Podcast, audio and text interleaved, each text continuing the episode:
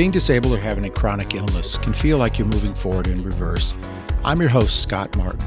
Join me and my new friends from this underrepresented community as we talk about disrupting the status quo and creating change within the world and within ourselves. Hey, life's a road trip. Hop in, let's turn on some tunes and go.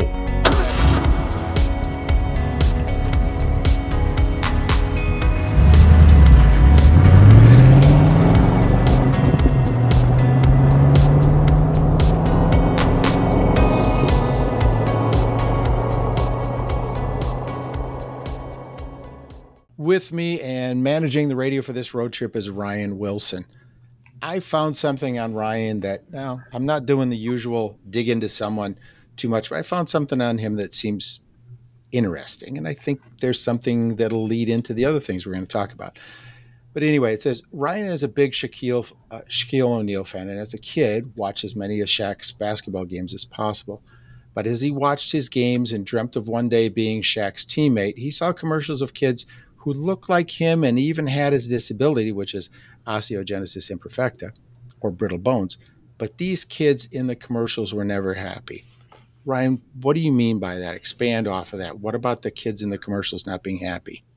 Yeah, well, you know, when you watch a lot of NBA games as a kid, uh, you just can't fast forward through the commercials at times. Yeah. And so I was seeing a lot of commercials of hospitals, which is fine.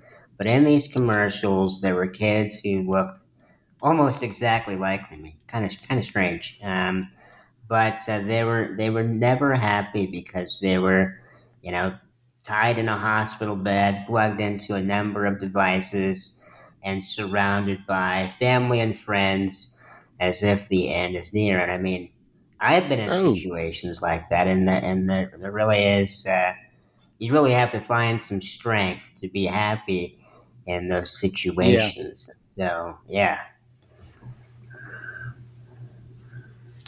That's uh yeah, I, I, you make me think about it and it and there are certain ones was it Danny Thomas Foundation um, with Marlo Thomas's daughter and they run their commercials. There seems to be a certain type of kid that they have on and of course, they're always ah, happy go lucky and everything's super duper good because they want you to feel good. But also, there has to be tugging at the heartstrings so you can open your wallet or tell them your credit card number. But I get it. But I think that there's a thread, and I, I do this quite often. It, there seems to be something when I'm researching my guess. There's a thread from something early on that affected them to do what they're doing now. And I think that the thread for you was something you saw, and you mentioned commercials. And so, production of video. And you run something called Team Trust Productions. Tell us about Team Trust. Yeah. So, you know, when we're when we're seeing those commercials, a lot of times uh, individuals are, with disabilities are looking for a sense of connection. They don't ever see anybody who is living the life they want uh, in front of them. And so I started up Team Trust Productions to kind of change the narrative. I I think it's important to get the stories of the disability community out there, but also reach a lot of people because when we're doing that, we're showing anybody that anybody with a disability that anything is possible even if there are limitations here and there. And so that was the idea with Team Trust to to really get the stories that matter out there and change lives and show that sure, you know, a person with a disability may be in a hospital here and there, but it's not their entire lives. And so there's much more uh, than we see in the commercials, and that's the that was the original idea with Team Trust. Interesting. I'm here. I'm I'm on your website right now, and I'm looking at values. When there's something like that, when there's a header like values on a guest, I'm definitely going to be interested in going over it. And you have some listed, and I'll read them for you for for the audience. Um, and of course, the link to Team Trust Productions is going to be on the Life's a, a Road Trip website. Um, but number one is getting to know your personal goals, dreams, and desires. And you write at the end of the day, all we have is our relationships. Go on from there, please. You know, getting to know your personal goals, dreams, and desires. What type of person comes to you with wanting you to do some sort of production? And how do you get to know their personal goals and their, their dreams and desires as you as you put it? Yeah, that's a really good question. So we've worked a lot with nonprofits. We've done some higher ed work, and then we're kind of tapping into another industry as we speak, Scott. Um, Hmm, and so, okay. yeah, so as we're doing that, it's important for me to understand not what I think the organization should do, but what they believe they should do because they know their organization better than I do. They know what their Okay. audience wants and prefers and desires and needs and what their audience fears. And so if I don't take a moment to learn about all of those different factors that go on to creating a marketing video, then the video will just fall flat. And so a lot of the times it's help me understand you before I do anything, and then I'll kind of craft uh, the video we we make from there. And so, you know, it's it is all about relationships. It's it's understanding another person so we know how to help them. Can we get into talking about some of the clients that you have? Are we able to do that? Can you talk about them when I when I get to that point? Of course, yeah, we have a few. Okay. Yeah. Okay. I want to go back first. Do a little bit of right hand turn or and talk about you mentioned fears. What fears do you hear sprout up that the potential clients have in regard for how their video is going to be perceived or what they how they want their video perceived by an audience? What do you mean by fears? Oh, there are all sorts of fears. Um, Got you, man. Okay, go. Yeah, no, no, there's a pretty long list. Um, but, you know, some of the main fears that we hear when we're talking with people about a video are, you know, will will this video be worth it? There is an investment. We don't we don't Got work it. for free, so the idea is how does this solve my problem? Okay, I just gave you a solution. Um, and so the idea is, will it be worth it? What's the ROI? And a lot of times, organizations will create an, a video and just expect it to bring in money or generate lots of views, but they post it on Facebook, for example, just one time and they get disappointed. And that cycle continues to happen. And so some organizations never see the full potential of a video because they're not working it as much as they really could. And so the big fear is the ROI, and then it's, you know, will I have time for this? Um, timing, um, yeah, money, timing, resources, knowledge. Those are the big ones. Okay. So let's let's get into talking about clients. And I'm again on your website, and at the the top is a uh, heading um, under films, and I see the first one is seeing with trust para alpine skiing. Who is this that came to you, and why did they want you to help them produce a video? Yeah, so here's a little twist for you, Scott. Um, I actually pitched that Okay, video. I like Um, this. yeah, so What do you mean? yeah, so a few years ago, I was working for the International Paralympic Committee. I was a writer and Yep. really interviewing athletes uh, across the world at the top of their game, top of the world in their sports, and I was primarily focusing on alpine skiing at the time. And I noticed that there's really this strong level of trust that is required for uh, a skier with limited vision or who is blind to soar down a ski slope at 60 miles per hour, and they have to trust a guide in front of them.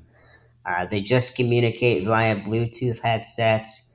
They're about six feet apart. They're not tethered together. And so, I mean, if you're going down a ski slope with trees um, both sides, maybe some rocks here and there, I mean, man, mm-hmm. that that there's no shortage of trust there. And so I, I was focusing on that for the International Paralympic Committee. And then I was talking with one of my mentors, and both of us kind of evolved into people need to see this. Um, they mm-hmm. need to feel what it's like to go down that ski slope. And so I pitched it to the U.S. Olympic and Paralympic Committee a few years ago. And they helped us out, helped us give access. Uh, so we drove from Illinois to Colorado, and uh, it was a remarkable time. Not every project comes together like that, but uh, that was certainly a, uh, an incredible experience. Well, you're talking about a large organization. How how did you first get your foot in the door so you could then sit down or theoretically sit down and talk about doing this with someone. How were you able to get in to make a pitch? Yeah. Did you already have you connections know, established? Yeah. So, man, those relationships are pretty important. Um, okay. Oh, yeah. It's not what you know, it's who you know.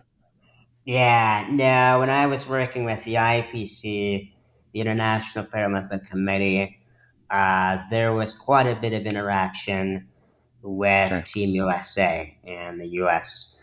Olympic and Paralympic Committee. So uh, they had a pretty strong connection with me already. They had seen my work, and they and we hopped on a call. It was uh, my pitch was was kind of uh, quite a jump from writing articles, but I also had my mentor with me, who had done quite a bit of work for other organizations. And so, you know, we just found the right people and uh, tried to bring it all together. So. So let me back up here a second, Ryan. You mentioned that you jumped from uh, writing articles to now film production. How the heck did you do that? That's like jumping out of an airplane for the first time. Just tally ho. Yeah, it wasn't too bad. Uh, no, it, you know, it all kind of happened in college. Um, you know, my initial goal was to do play-by-play sports announcing. Oh, and oh, very cool. Yeah, yeah, yeah. Basketball. So yeah, basketball. Yeah, you of know, course. Had to, yeah, yeah. Had to stick with it, and so I just leaned into that as much as I possibly could. And so, the community college I went to prior to the four-year school I didn't really have too many announcing opportunities. And so I met a really remarkable professor who was a former uh, news editor. And uh, this guy really kind of changed my life. I, I didn't like writing. And then I met him, and it's like, wow, I guess there's a lot of potential in this piece of paper and pen. Um, and so he really taught me that and opened my eyes to this world of writing. And because that's what I knew, initially I stuck with it for the next few years. And then I met uh, this mentor who helped me with the, the skiing project. And he's a multimedia journalist, a visual okay. storyteller. Um, and he helped me realize that writing is strong, but when you can actually see something mm-hmm. unfold in front of you, mm-hmm.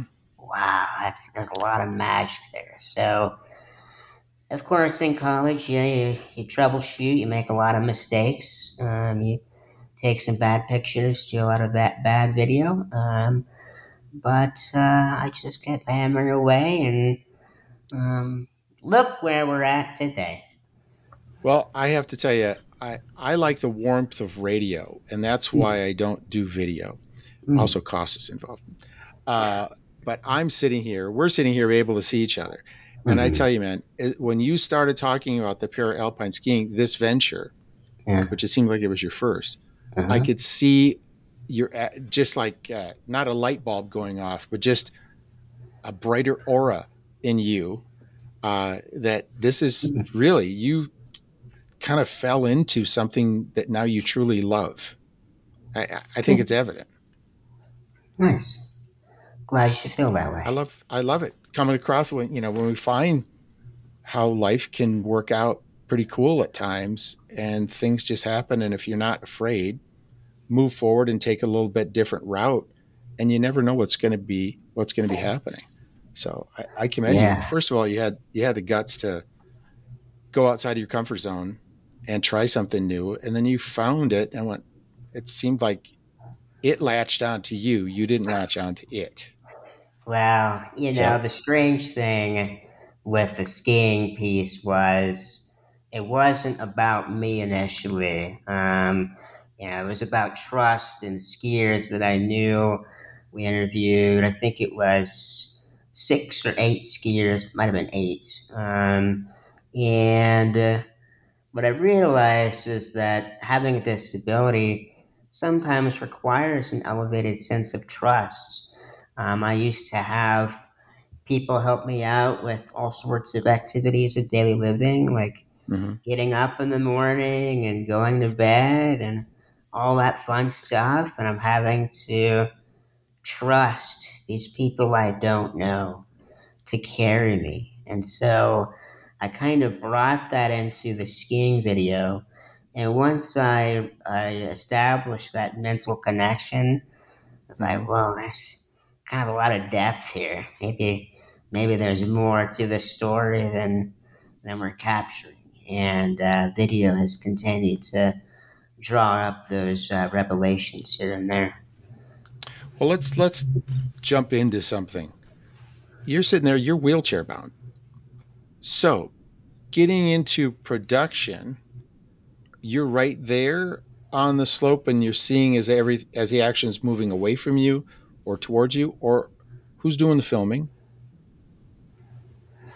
Yeah, so I just use a wheelchair. I'm not really bound to my chair. Um, Okay. Yeah, so in Winter Park, I mean, we were there over New Year's, and when you're higher up in the mountains on New Year's, uh, you're gonna see a lot of snow.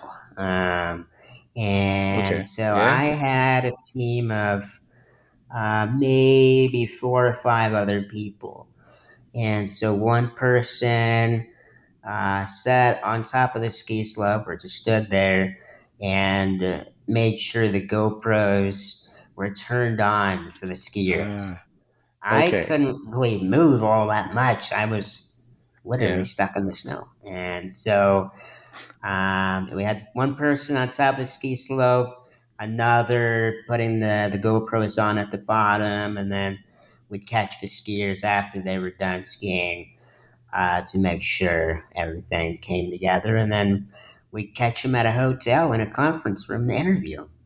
Uh, so it all kind of worked out. You know, Yeah. sometimes you have to get creative. I can't, I can't lift some of the gear we use. I mean, it's 20, 30 pounds. I just can't pull that one off right now. Um, so I just to find some good people and uh, we collaborate and uh, make the dream come together. You mentioned GoPro, and the, immediately what shot through my pea brain is what was the time the the timing? What did you start to get into video production before GoPro, and then voila, holy cow, this thing's going to change how I'm going to do things, or did you see GoPro and think, oh, I can use that for what I want to do? Which came first? Uh, I would say my awareness of video and regular Nikon cameras or Canons hmm came first. Um, we had, you know, for school projects, we would mount a camera to my chair. Um, we had access to GoPros but that wasn't really something we tried um, because I was still trying to figure out what a camera was. Um, and so the GoPro idea just kind of made more sense to capture the Yeah. speed of the skiers and um, you know a little tricky to mount it here and there. We had all sorts of chest straps and helmet mounts and all that good stuff. So it just kind of made sense uh, for the pr- production, and then um, we we use a GoPro every now and then uh, with Team Trust these days. Oh, so it didn't just totally change the way you're doing things. You utilize it as an option. I mean, you'll work the GoPro yeah, in no, if it makes sense to get a different to get a sense of speed Yeah. or motion or things like that. Okay. Okay. Got it. All right. So let's go back. And well, I tell you what, no, let's change gears. Let's talk about something that might be on the table, or if you if you prefer, you don't have to mention the last group that came to you, but in a roundabout way, if you're not if you uh, can't tell us specifically what you're working on or something on that order, um, give us a sense of how the most recent project started, where it came from. Was it a pitch? Did someone approach you? And what's been the process and where are you at right now on it? Yeah, so we have a couple different uh, projects in the works right now. They're not really any secrets, um, as far as I know. But um, we've been working on a piece in Southern California. Uh, so that has to do with adaptive sports. And so we're, we filmed a lot of wheelchair basketball, bocce, uh, pickleball, wheelchair pickleball. Uh, Pickleball's Uh, hot. yeah, I, I guess it is. That's news to me. Um, and then amputee soccer. Um, so there's this organization doing all sorts of fun things in Southern California, and I initially spoke with them uh, two years ago, uh, just just kind of like an introductory call. There was a good fit, um, but the timing wasn't right to do a video. And Hmm. so we continued our dialogue, and we've been working on this video for, uh, I guess, five or six months now, um, filming different things in Wow. different areas of Southern California, like LA. Um, yeah, I guess LA a couple different times. So it's it's been a lot of fun. It's always meaningful to get involved in adaptive sports. That's my thing. And so now we we have all the footage we need, and so we're just kind of putting the finishing touches on Okay. the video to make sure it's all good to go. That's where I wanted to get to. Now, let's back up a little bit and talk about uh, the process. Do you, all right, so someone approaches you and you guys come to an agreement. Uh, and of course, you're going to be sitting down. Do you write out how much of an outline of the video or a script do you create in order to take to them before they sign on the dotted line that they're committed to doing the project? So, where does, what do you need to show before they sign? Yeah, uh, that's, that's very thoughtful. Well, I mean, to a certain extent, I'm only doing so much work on the front end. Um, you know, I'm not going to do everything for free. Uh, so, you know, if they come to me, it's likely that they're kind of already familiar with what Team Trust is, what we do, and what we can do. And so, if that's the case, then it's less likely that I need to provide any sort of proposal, I guess, Okay. uh, for a contract to be signed. You've been um, building a reputation, and the reputation speaks for itself. Yeah, I mean that's the goal. Um, and so if Okay. if I go to them and they're not as familiar with us, uh, sometimes they ask for a proposal. And in that proposal, I can outline, you know, let's say this is for a nonprofit, I'm just looking to highlight their organization. I can highlight what are some potential things we can get on camera for B roll, um, who we can interview, what they could say, how long the video can be, uh, so on and so forth. And a lot of that information, quite frankly, is kind of generated from our conversation because I, I ask a lot of questions. I, I don't, I, they know their organization better than I do. And so okay. all I want to do is just take their vision and essentially make it a reality. So that must be part of what trips your trigger personally, as in to try to get inside of them or inside their organization so you know as much about it as you can compared to that. Okay, got it. Yeah. That sounds like you are a trusting. I mean, I, I could see where people would trust you then. Oh, this guy listens to us. He's not just pitching us some shit. It's, hey, he he has an idea what we're doing. All right. So Ryan, you've got these guys these these organizations under contract, and now you've got a, you have an understanding more about what they're doing. Do you sit down with uh, pencil on paper, laptop on, in front of you or something, uh, and write out scenes first, or what's your process before you start pulling out the cameras? Because you have to have some idea what you're going to do first. Yeah, no, we don't want to go into into any shoot, interview, or B roll shoot with no plan.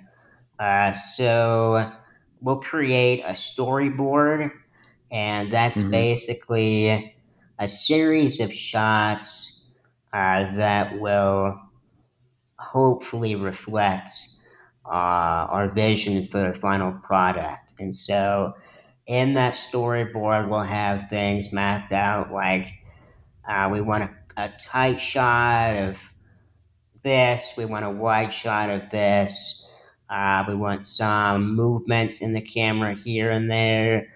Um, and then we'll also illustrate what we'd like the interviews to look like and what we'd like them to say. And so the the B roll it relies heavily on the storyboard, and then when it comes to interviews, uh, we will list out a series of questions uh, that are relevant to the story, and and try to draw out a little emotion and, and bring out some anecdotes that resonate with the audience of the organization. Um, so there's a lot of planning uh, but it eventually comes together. Okay. But, question for you, Ryan. Mm-hmm. How strict are you on yourself to not veer off of the storyboard? Or are there times where you realize, no, we're going to tweak it? Let's do this instead. I'll never step to a storyboard um, because. Cool. There we go. There when, we go. Yeah, no, I mean the storyboard gives yeah, us can. direction, but okay. if if we're stuck to the storyboard, then we miss what's actually happening. Because I Got can it. plan all day for uh, a wheelchair basketball event, but I won't know what's going to happen until we're actually there. And so we we are hundred percent open to changing things up a bit um, once we see how people and how things unfold in front of us. Um, and so, yeah, no, we we have a storyboard for direction, but uh, the people and the events uh, really tell us what story is actually unfolding. So, in my brain, it sounds like there are three parts to this understanding the organization and doing your homework and preparing that. And then I'll, I'll include getting them under contract as that part one. Second part is getting yourself in a direction with the storyboard and an understanding of what the interviews and things will be like. And the third part is production or including post production, where you put everything together. Right now, Brian, how many projects do you have in what I'm describing as the first phase, as in the learning phase? Uh, we have a few, but we just signed on with the group in Chicago. Um, so we're Dude, barely you're getting around. Wow. Oh, well, we've done about 13 or 14 different states. Um, so we just signed Wow. on with a group in Chicago. Um, that's in the pre production process, but next Thursday we have a couple interviews to do. Uh, and yeah, it's a very meaningful project. So, so yeah, right now that one's top of mind, but others are developing behind the scenes. So you all, you have things coming up, and you have phases within phases. I, I simplified for the audience just to get phase one. So phase two, right now, how many storyboards and or kind of scripts are being put together? Uh, Not yet been. You haven't shot any yet, but you're developing. Well, I mean, now the one I just referenced is top of mind. That's the big one. Okay. Um, so technically one right now, um, but it's all in the timing. Sometimes Mm-hmm. it comes in waves. Um, so we might have more, four or five. Um, but right now it's it's one, and, and uh, there's a lot going on. I read on your website that people shouldn't worry. You have different groups in different areas of the country that'll do the shoot. Uh, Mhm. How many groups do you have right now that are shooting? That are shooting. Yeah. Um, I would say just one in LA. Um, yeah, like I said, kind of, kind of comes in waves. Uh, we have teams all over the place. Um, they don't always work for Team Trust, but they're always in the loop with what we need. Uh, so, so yeah, I mean, right now it's just one in LA, but uh, it'll be Chicago next week. Okay. I want to wrap up with a, a question I think is a good summary and it carries the entire show. What made you think up the name Team Trust Productions? Well, um, we were talking about skiing and the project on trust, and there's some key keyword in that. Um, Okay. So the idea was we're filming Trust as a team, but the skiers make a team uh, themselves, and so Team Trust just kind of stuck with it, and uh, It's interesting Wait. how that stuff it can happen. I know, right? And Yeah, So we Yeah. we stuck with it, and it, I think it kind of reflects the relationships we have with our clients.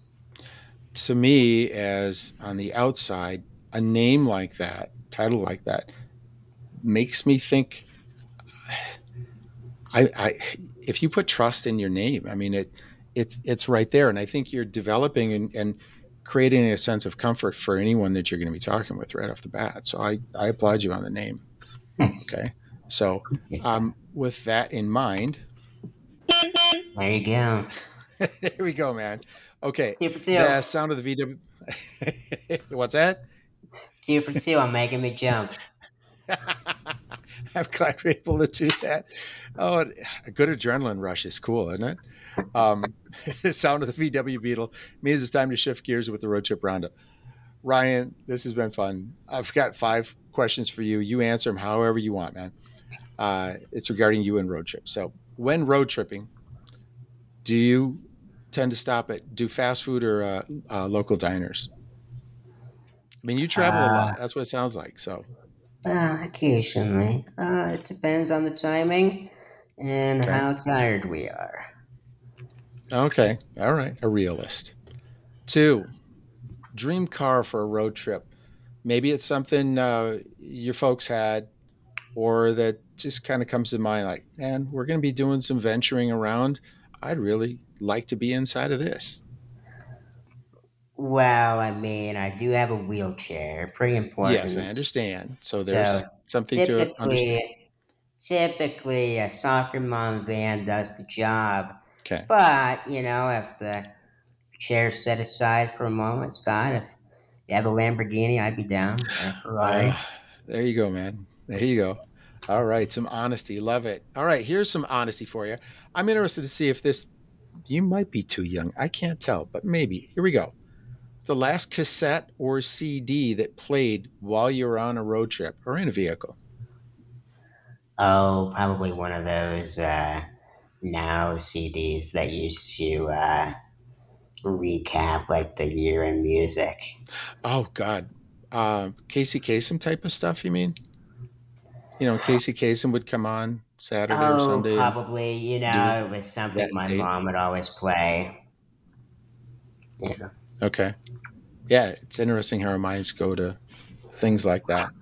All right, straight up, jumping off that path. Coke or Pepsi? Neither. Really? What do you what do you uh like iced tea? What do you get into? I don't I don't really drink soda, so do a lot of water. Mean, okay. And milk. Kind of boring. Um, but... No, no, no.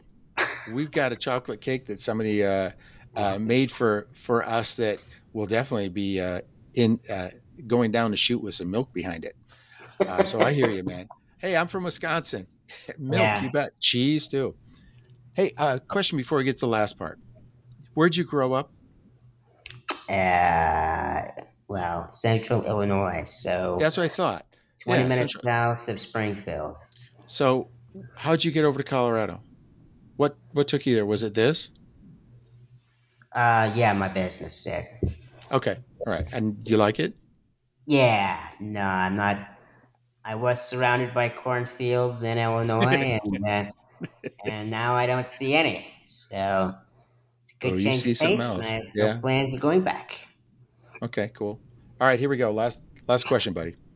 What's your favorite road trip memory? You go wherever you want. I mean, it could be in Illinois and counting corn stalks, whatever.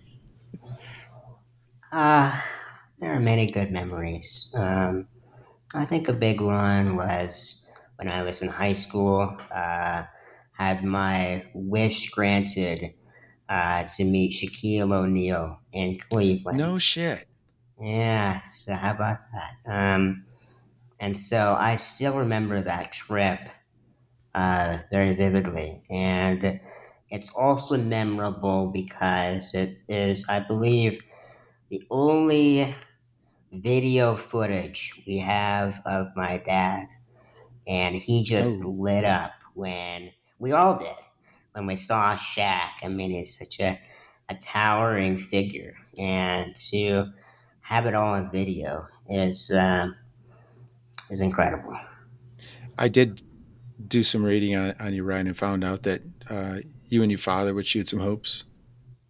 Yeah, we had a lot of had a lot of basketball fun. Uh, yeah, we watched a lot of basketball. He saw all those commercials that I'm referencing, and yeah, uh, yeah yeah, that was that was our thing. Baseball. Uh, so, yeah. pretty cool. Okay. Well, we're gonna wrap it up here, and I want you and I to stay on for just a couple moments and you know chit chat a little bit. I just want to say to our audience, uh, ciao and chillax, everybody, and keep listening to Life's a Road Trip. Do it. Yes. Thank you. Okay, we're good. We're out, man.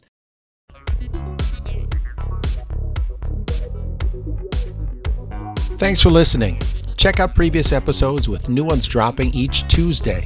If you don't see a synopsis of this show where you're listening, visit our website at lifesaroadtrip.podbean.com for more information on this week's guest. This is your host, Scott Martin, reminding you that life's a road trip